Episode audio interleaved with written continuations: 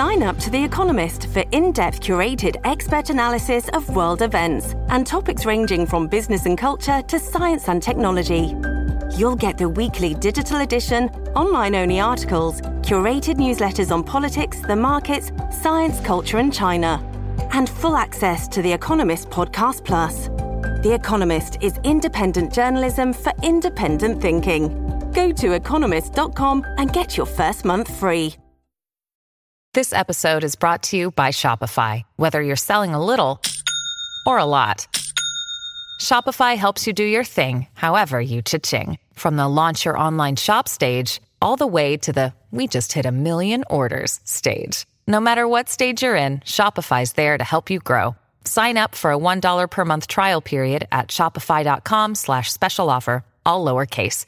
That's shopify.com slash special offer.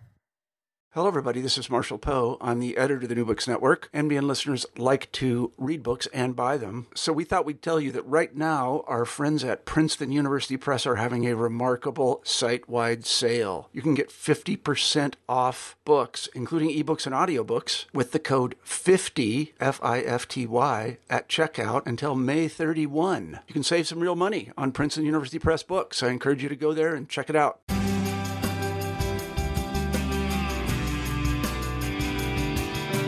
Welcome to New Books in Sociology, a channel on New Books Network. I am your host, Michael Johnston, and today I have Dr. Pawan Dhingra with me to discuss his newest book, Hypereducation Why Good Schools, Good Grades, and Good Behaviors Are Not Enough. Thank you, Dr. Dhingra, for joining me today. Thank you. It's a pleasure to be here. How did you become interested in the topic of hypereducation of youth, and what inspired you to write this book? So I got interested in this when I was when I was a curator at the Smithsonian, and I uh, and that project there was to create an exhibition on the Indian American experience. And so as part of that, you're you know you're researching different multiple different trajectories.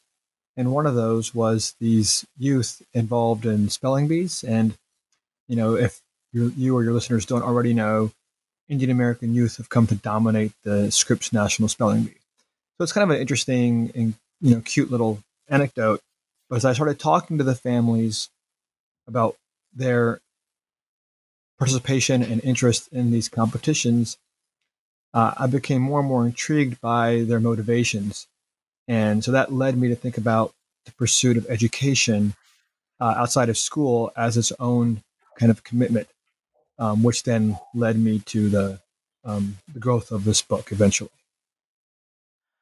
Okay, and hypereducation. So, hypereducation in these families that you uh, started to get to know better, what does it mean to be uh, overprogrammed?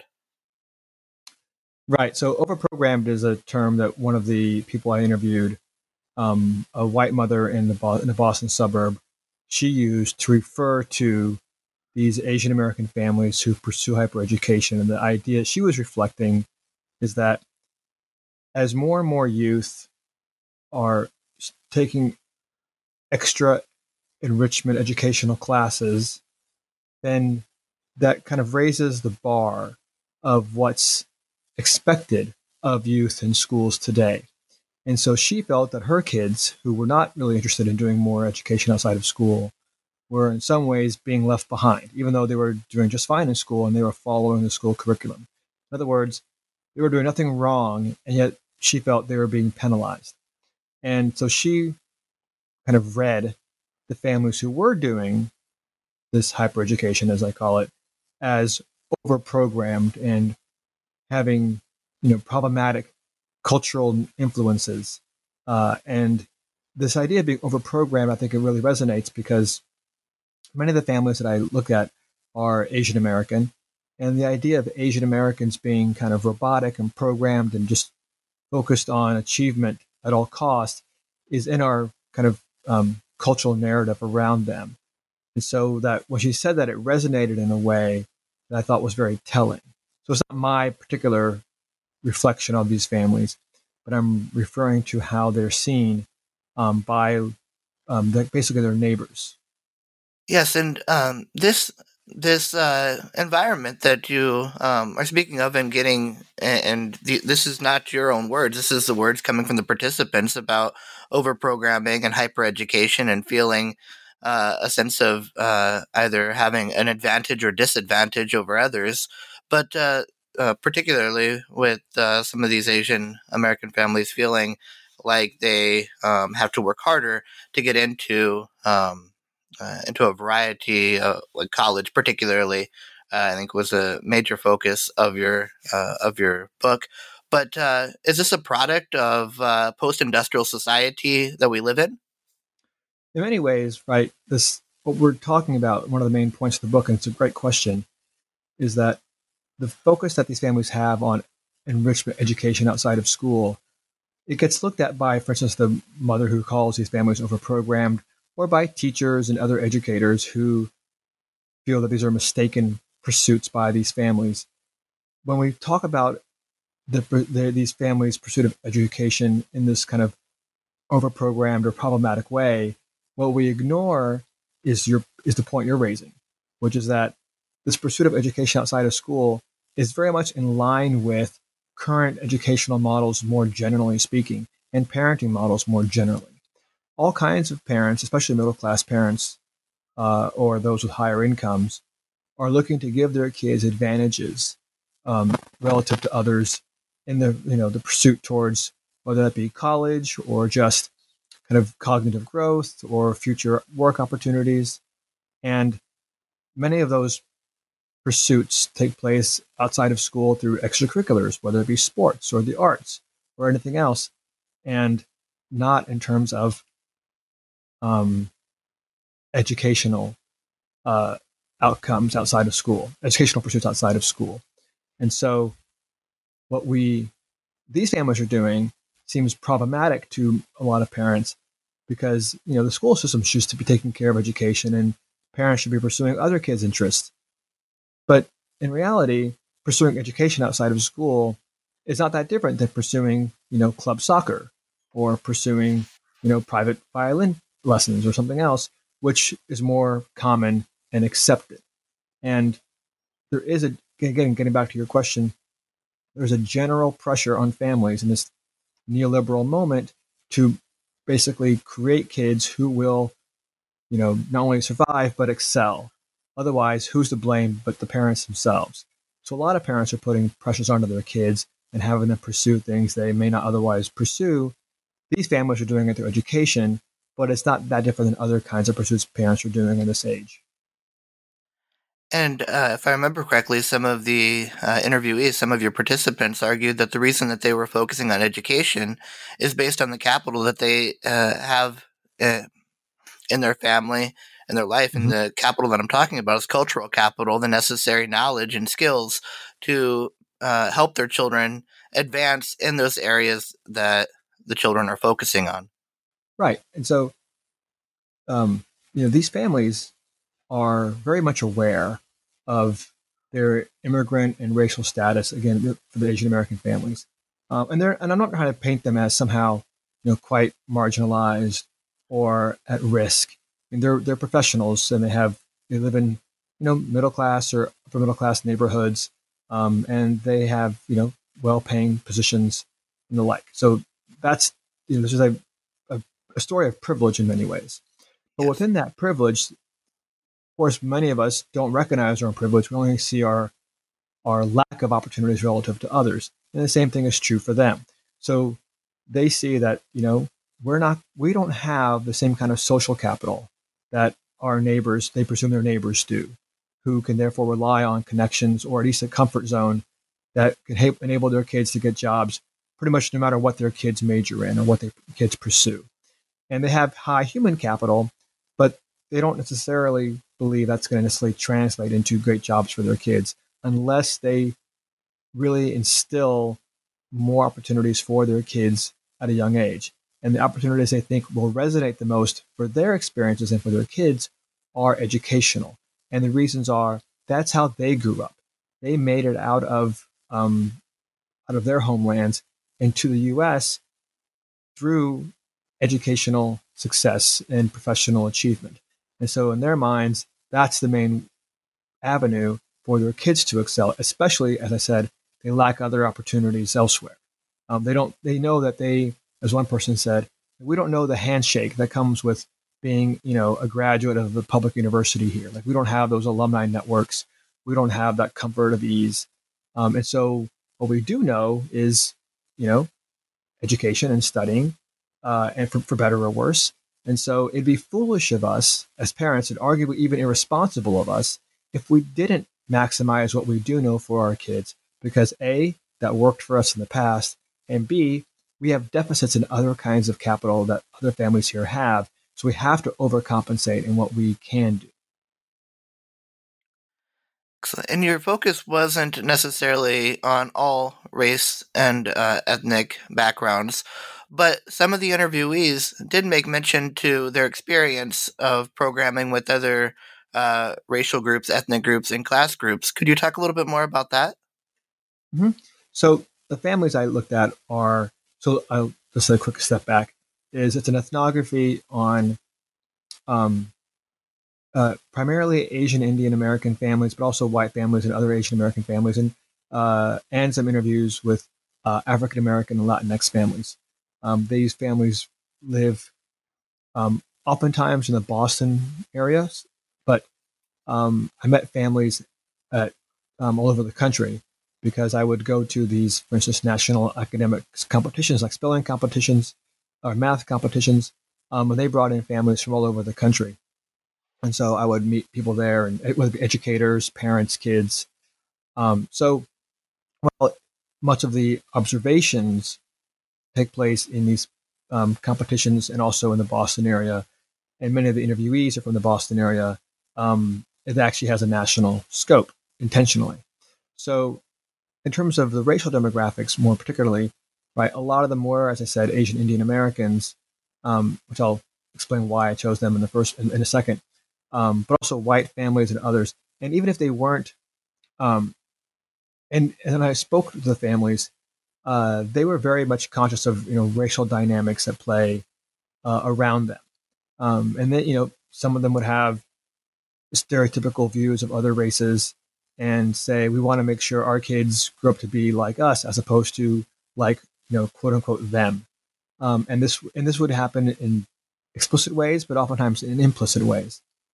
Uh, and this was true for the immigrants and also for the us born white americans that i interviewed i have a number of in fact a whole chapter on us born white americans and how they're approaching the same uh, tactic of hypereducation um, and the point there for that chapter is to demonstrate that this story is not just a unique story about one ethnic group or one racial group. This is a large pattern that we're seeing in metropolitan areas, and you know it plays out differently for different groups, but we're seeing a, real, a lot of similarities. One last thing I'll say is get back to why did I choose Asian Indians? Um, well, yeah, obviously I am Indian, so I have a connection, but the real, you know, thoughtful reason is that this is a group that is becoming more and more known, as I mentioned earlier, for you know really strong academic achievement. For instance, you know, excelling in national competitions that are broadcast live on TV, right? Um, and Asian Americans in general obviously kind of known, uh, you know, right or wrong, as being academically committed and high achieving. And so, you, in my mind, you want to tackle this question of hybrid hypereducation at its kind of apex and that meant, um, for this case, looking at Asian Americans, but like I said, broadening out from them because it's not a story of one ethnic group. In fact, the story is not about them per se, right? The story is about this broader parenting educational trend that we see more pronounced in certain groups or certain areas, but that is a growing trend nationally. Yes, and I think another um, piece that really rang uh, out in, in the in the book was the the need for uh, things beyond high, um, beyond education, the extracurricular, the co-curricular activities, in order to get the upper hand in college, when that itself may still not be enough to get into um, right. into the best colleges. Right. A lot of the families that I speak to, um, their kids are doing, you know, these national um, learning centers that you, some of the listeners may have heard of. For instance, Kumon or Mathnasium, and these are you know, some of the fastest growing franchises in the country. Not even just education franchises, just of any kind of franchise. Uh, these are among the fastest growing. These, and a large part of the book is studying, you know, again, the kids invested in these um, after school enrichment centers. Uh, so again, this is a national trend beyond just any one ethnic group or one region. And the parents are doing this in order to give their kids a leg up in the college application process. But I also interviewed college um, admissions officers as part of the book. And how do they see this kind of commitment to education as a means for um, advancement? And uh, to your point, right, they don't agree that this is the best strategy for youth to um, kind of create a resume that's persuasive to, to them uh, on the other side of the college admissions table. Um, but then again, there's a cat, kind of catch 22, the parents believe, right? They know their kids are supposed to be well rounded and not just academically focused.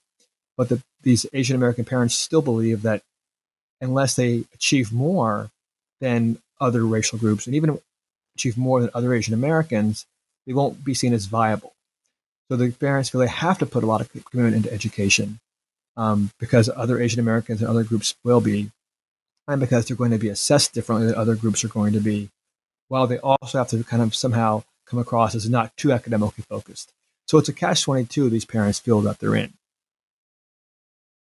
And some of this comes back from, I think you also make mention to uh, some of the universities in their homeland uh, having the expectation of being somewhere near the top 2%, whereas uh, universities in the United States might be more available, but are still very competitive. Right. Uh, some of the universities that these immigrants graduated from in India are more competitive than our most competitive universities here. Um, and so for them to get into those kind of universities uh, required, you know, a very significant commitment to education um, and the process of learning uh, and measurable outcomes like test taking um, that they come to believe have value um, and then want to see their kids um, here um, kind of not mimic because they're where things are different here, but still be able to perform. And then to replicate it to assure that uh, the best of education is possible. Again, going back to the mm-hmm. capital mm-hmm. that one knows and um, using it to their advantage, which uh, and, I don't mean to make it negative. It, it, it's it's actually a positive thing. Right. There, there are positives and negatives. Like one of the goals of the book is to take this, you know, tiger parent caricature and really help us understand actually what does motivate people who are not caricatures, but whose practices outsiders may think are, you know, problematic or tiger parentish. And let's give voice to them, but not in a way that's, you know, not um, critical, uh, so that we can understand how there are problems that come around with this kind of parenting uh, choices, whether that be student stress, which is very meaningful, whether that be the lack of uh, you know emphasis on other means of growth besides academic, um, whether that be uh, some of the kids who I interview who you know as they grow up to be adults can regret uh, their own focus on particular um, academic topics, and also how they realize as they focus on academics, they're more likely to get racialized as being kind of the Asian American nerd, and that has significant social consequences for them. So there are downsides to this, even though the parents believe this is the best strategy that they can come up with for their kids' safety. I the parents operate, and the um, as the book um, indicates, on a binary of safety versus risk, and that's how they kind of understand the choices in front of them. And so they obviously you know, choose choices they think will help their kids in terms of their safety, whether that be academic safety or moral safety.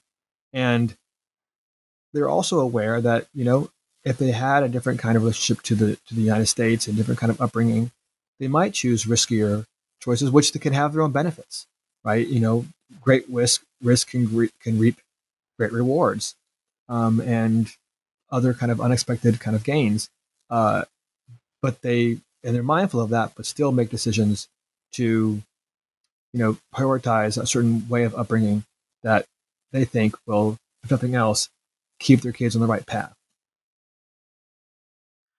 Excellent. So now um, maybe we could uh, turn the tables and talk a little bit about the schools and the outlook that uh, your interviewees had on, on schools not doing their jobs. And uh, what did mm-hmm. you hear from the participants about about schools not doing their job or not doing enough? Right. So this um, that's a great question, and this came up um, from a variety of parents uh, in different ways.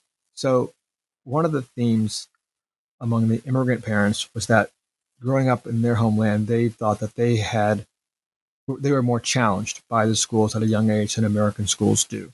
And it's important to highlight that their kids are in well resourced, well ranked schools. Um, and so, and they had, in fact, the, these parents would move to their towns, uh, their suburbs typically, because of the reputation of the school districts. So they liked the schools and they appreciated the schools. But even with that being said, they felt the schools were not doing enough to challenge their kids. And other parents, whether even those who were, you know, U.S. born and raised white families would say, our schools are fine. In fact, one father said, my school is very good, but it doesn't do much for kids who are in the top 30, even 40% of the academic standing. And he was referring to as elementary school and middle school. And that may not be true. Um, and it may be, even if it is true, there might be a good reason for that. But parents such as these believed that even in good schools, there was so much more their kids could be learning, and to not do that would be somehow letting the kids down. Um, and so they felt that the school curriculum could be, again, more challenging, that there could be what they call differential learning that's better done, uh, so that kids at the higher academic performance spectrum could be uh, given different kinds of content. Um, and lacking that, they uh, they then say, well, we'll take it into our own hands, and we will educate our kids on our own by enrolling them in you know in after school tutoring centers or uh, pursuing academic competitions or, or the like. And I, I think this was in reference to that same mentality of trying to provide the best opportunity for their kids. And and this is the uh, I quote from one of the participants: "Survival in this world. What uh, what does that mean?" That's a great question, and, i and I appreciate you highlighting that, that reference. For many of the immigrant families, there really is, as I mentioned before, like this sense of if we don't accomplish something and secure our kids' future, there is real risk of failure. And that failure can mean more than just not getting into the college of your choice or not getting your dream job. It could mean, you know, significant economic hardship. And that's how, that's the conditions in which they grew up.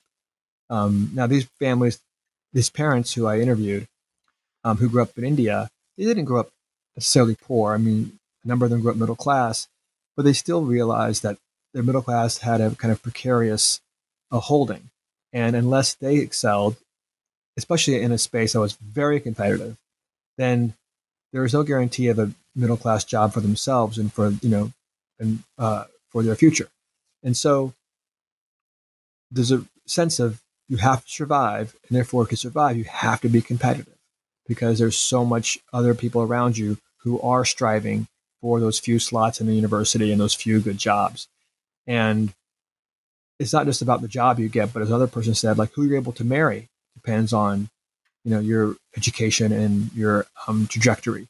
You know, your family's well-being, your parents' well-being depends on your education and your trajectory. So there's a real, again, it's more than just the kind of competition for selective colleges we think of in the U.S. It's more about the ability to really create a life for oneself. And if that's your upbringing, then of course you're going to focus 110% on what you need to do to, you know, um, secure a upward trajectory for yourselves and your family. And then when you move to the U.S., because you've had success with that mindset and that kind of parenting or that kind of upbringing, uh, it makes sense to, you know, try to find ways to replicate that as fitting your current context. And does this uh, hypereducation, does this focus begin like middle school and high school, or does it start much uh, uh, much before that? Well, that's a great question. Um, it starts much before that. So when we, when we think of tutoring, we often think about, you know, oh, someone's getting tutored for the SAT or for an, you know, a class like a test or a class at an upper level. But this is um, enrichment education that is at the middle school, elementary, and even uh, preschool level, pre-K level.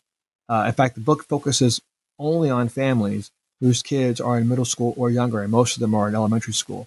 I even saw a child in a diaper at a math enrichment center, right? And Kumon, as an example, has uh, created a new program. It's not too new anymore. A program called Junior Kumon, which targets three-year-olds, and it, you know, as it says, will teach your kids to recognize letters and numbers and shapes and patterns. Right? No kid is too young to be enrolled in a tutoring center. I was giving a talk at a university, and one of the professors there um, was sharing that she, you know, was at the dentist, and she has a six-year-old, and the dentist, uh, you know, apropos of pretty much nothing, says to her, "Oh, he should be doing, you know, Kumon or something else. Uh, he's already, he's six years old," and that kind of took her aback. Like he's so young, why would he be doing something like that if he's, or, you know, if he's doing fine in school and developing fine? Um, but even six years old, right, can be late because there are kids half that age who are enrolling in these um, after-school tutoring centers. And again, parents are responding to, you know, partly a sense of like, you know, hoarding privileges. Like I'm privileged and I want to keep that for myself, and so I'm going to do whatever I can to, to secure that. And that's definitely a pattern. Um, and uh, but simultaneously, um, a sense of fear, right? If we don't do this, what's what's the fate of these kids? and the parents were hyper aware of the uh, of the social structures that existed and how to take the upper hand. How how involved were they? Because I I felt uh, a great intensity of their involvement. Uh, you use the term tiger parents, although this isn't the first time it's been used. Uh, what does that What does that mean? So uh, uh, yeah, tiger parenting itself, I use as more of a um, it's a caricature that I try to debunk as an actual practice. Um, but these parents are involved in their kids' education. I mean, it can take, the fact, the, the kind of involvement can take the form, take many kinds of forms. It can be as, you know, simple, quote unquote, simple as, you know, finding an after school program and driving the child to and from once or twice a week. Now, of course, that takes a lot of time and commitment and money. Um, so that's actually great, quite meaningful. Um, even if the parent doesn't check the homework that the kid does, even if the parent doesn't talk to the tutor or educator, um, there's still a commitment the parent is making. Um, but other parents went beyond simply enrolling a child and getting a child to and from the enrichment center, right, the tutoring center. Um, they would check the homework. They would talk to the to the teachers. They would, um, if their child was doing an educational competition like a spelling bee, then they would do elaborate work, oftentimes to help coach the child I have a lot of anecdotes uh, and observations of families, how they study together, how it's a family affair. You know, for example, um, one daughter um, would be coached by her mother for hours a day during the summer. And it was like there, was a summer routine. So I was with them, you know, while they were doing this in their kitchen table, you know, playing while they play with the dog and go over, you know, various words from German origin and now Dutch origin and whatever else it would be. Um, and that was how the mother was the coach, like the unpaid coach for her daughter's uh, spelling bee um, competitions. And the daughter did, you know, made all the way to the Scripps National Spelling Bee, you know, and which, which is the major achievement, right? Um, so parents varied in how involved they were, um, but it does take a commitment of some kind to get kids on this trajectory. But let me just add really quickly that again, one of the main points of the book is that these parents are not that different than other parents, right? This is the new normal in parenting, whether it's education that some parents are doing or, you know, baseball or whatever else. Uh, parents drive their kids to practices, they wash the uniforms, they, you know, pay the fees. Parents, a lot of parents are volunteer coaching, right? Parents are actively involved more and more in today's era than they have been in generations past. So this commitment to supervising education outside of school is just another example of this broader trend. And uh, one of the things as sociologists we look for is patterns of behavior. Uh, we're not focused on the individual as much as we are interested in the patterns that uh, we may find in the research that we conduct. What role do the intersections of race and class play in the hypereducation of children? Because the pattern is much more than race and uh, race alone and ethnicity mm. alone, what role do you think the intersections play in the hypereducation of children? That's a great question. Um, yeah, the, the, families that are doing this are, uh, for the most part, professionals. Um, they are college educated and they decided that we want to invest part of our money into our kids' education um, for their growth. And but of course, like not all families who are you know well educated do this. So why do some do it over others? So it's not just about race and not even just about class, um, but it's about a kind of cultural narrative these families understand their own upbringing through that makes pursuing education for their kids seem not only you know worth worthwhile but necessary. So, for instance, a lot of the families I'm referring to the U.S. born white families who did this, they would say, you know, we may be professionals now and have live in you know a good sized house and have two cars and uh, profession, you know, secure positions and everything else. Uh, but we're still different than our neighbors, who um, they probably grew up with some wealth or some connections with some social security, but we did not. We got through to where we are just through hard work and just through a commitment to education.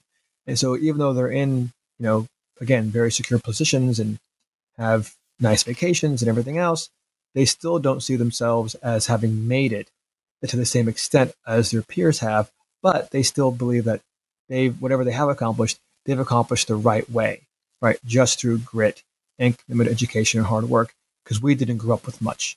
We either grew up middle class or poorer than that, and you know our families are understand what it means to work hard and not rely on the help of others, for instance, your parents or trust fund or something else, which they kind of, you know, imagine their neighbors have enjoyed. So it's not just race or class, but it's how those intersect with the narrative of your own upbringing that led you to be as accomplished as you are. And then what do you have to do then for the next generation to maintain that? Right. Um, and so uh, it's it's it's digging into their their personal narratives as connected to class and race to really uncover the trends. And that's uh, that's the advantage of doing um, interviews and participant observation, being able to dig deep and provide depth that uh, not necessarily provided through quantitative means of, of study. And uh, I think that's the, the value of the book. Uh, I appreciate that. And I'll, one thing I just want to add um, after you after that nice statement you just made is when I was interviewing the families and I would ask them, why do you want to do, you know, this educational pursuits? You get answers that aren't that surprising, right? We want to make, you know, we want our kids to be challenged, want them to get into college. Our kids enjoy these academic subjects. We wanted to give them more things that they enjoy. Um, but when it, when you ask the parents, uh, not why they do it, but what they worry what happen if they stop doing it, or what they think about those families who don't do it, it uncovered a, a deeper kind of reasoning than they would otherwise offer. And that's where you hear more about the notion of I'm not just doing this to build up a certain amount of like human capital for my kids. Uh, I'm built. I'm doing this to make my kids a certain kind of person. I want my kids to be good people, not just you know qualified or smart people. I want them to be good people. What a good person is is someone who is not lazy, someone who is committed to upward mobility, someone who doesn't get involved in, you know, negative social or personal habits like drinking or premarital sex or other vices that these parents want in their kids, or drugs. Um, and so these math centers and these academic competitions took on a cultural meaning well beyond their kind of capital building, no, no um, kind of expressed meaning. And the cultural meaning was to make sure their kids grew up to be, as one father would say, I want my kid to be a contributor. I want not to be lazy. I want them to be people who value hard work, et cetera, et cetera.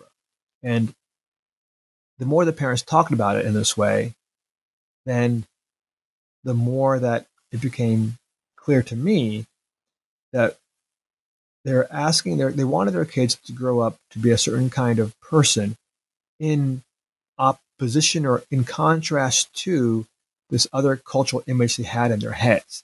And the cultural image they were trying to keep their kids from becoming mirrored our anti black stereotypes, right? So they would refer to a lot of the tropes that are commonly applied to African Americans um, in popular culture and discourse, whether that be in terms of hard work, uh, you know, too committed to sports, uh, relying on on not self sufficient instead of relying on others for uh, well for well being, um, concerns around uh, drugs and and the like, uh, unprotected sex, right? All these stereotypes we have of minorities or the undeserving, right?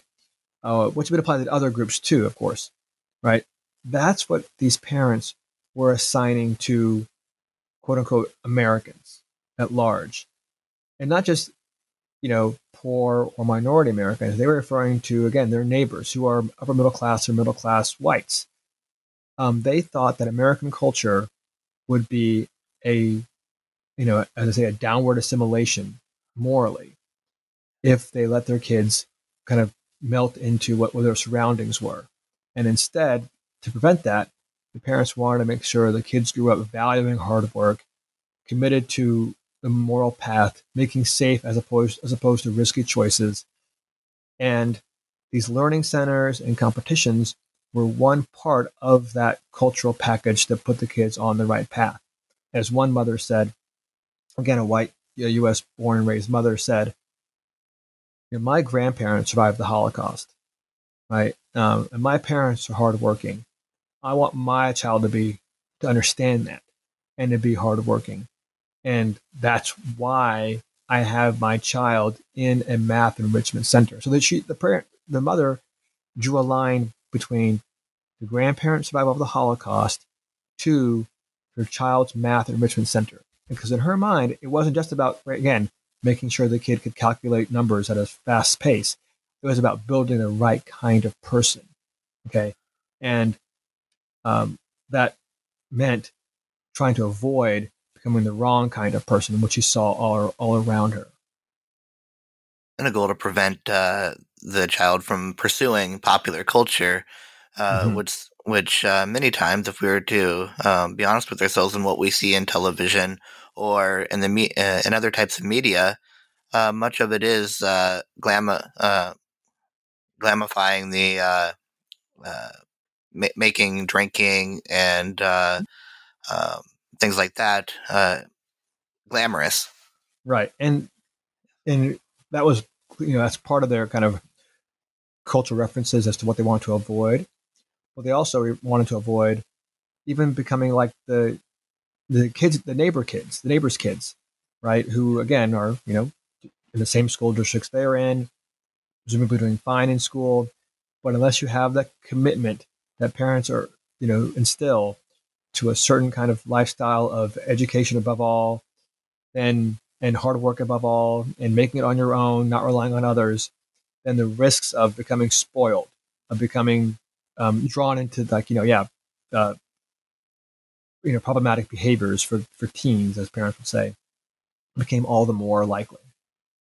This was an excellent read, and I and I um, look forward to um, sharing this with uh, our audience members, and uh, um, I look forward to seeing where this where this research goes above and beyond that. Uh, so we're all out of time to talk about this book. We have time for one more question. Uh, what are you working on now?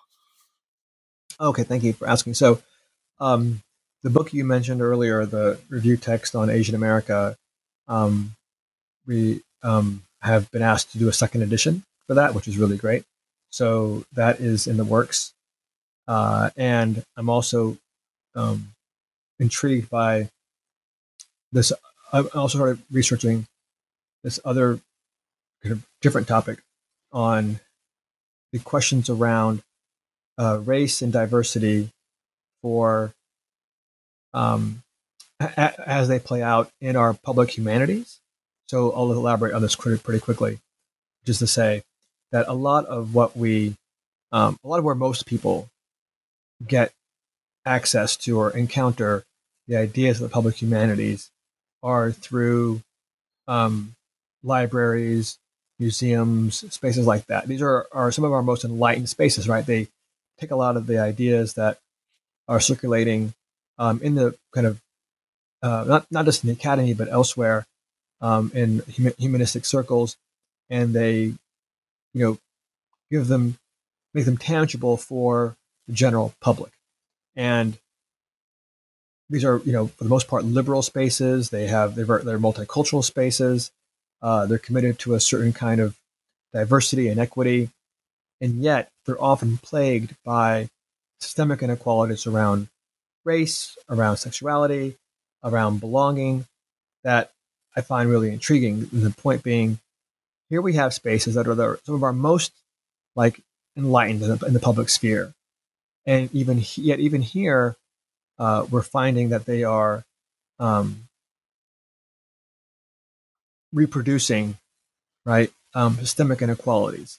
And so, in some ways, it's similar to this current book that I'm looking at how spaces that are that are educational outside of school, how they work and how they may reproduce some of the main exact pro- some of the exact problems they're trying to overcome. So uh, I've been um, researching that some, uh, and I find it as a fascinating uh, topic to for people to learn more about. Excellent. So, are you focused on the uh, are you focused on the arts and the museums themselves and looking at the narratives that are explored through people who work there, or are you focused on uh, on people who are accessing those and, and learning the narratives from uh, mm. from from the uh, consumer?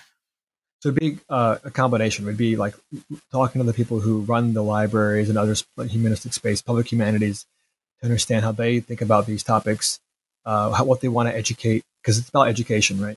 Uh, how they want to educate others around these topics.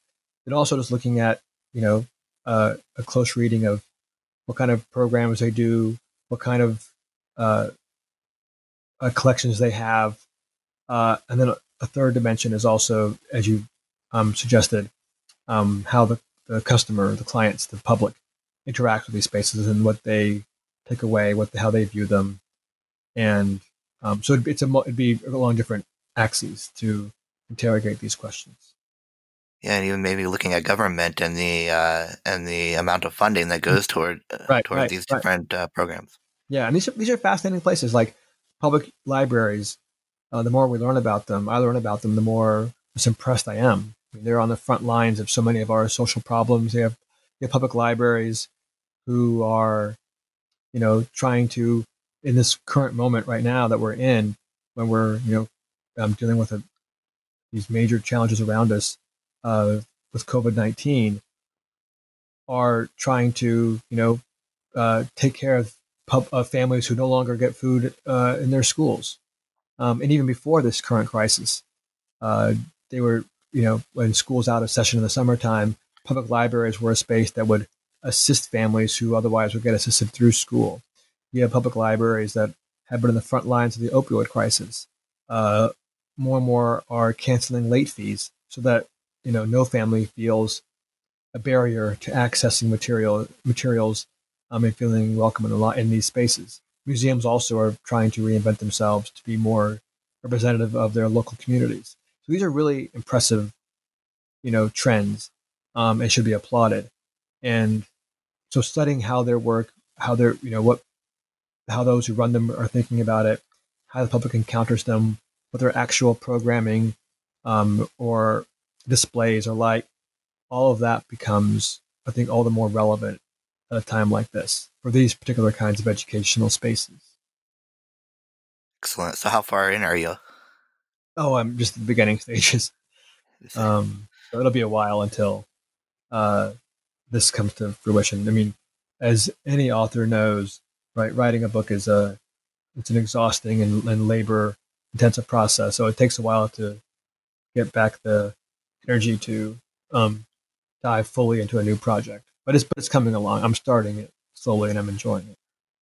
Yes, and it's uh, the the time I think is what makes it uh, most rewarding, and being able to digest all the information and mm-hmm. data that is coming into you. So I, I look forward to uh, to the results of your study and and, and your next book, and uh, I hope to have you on the show again.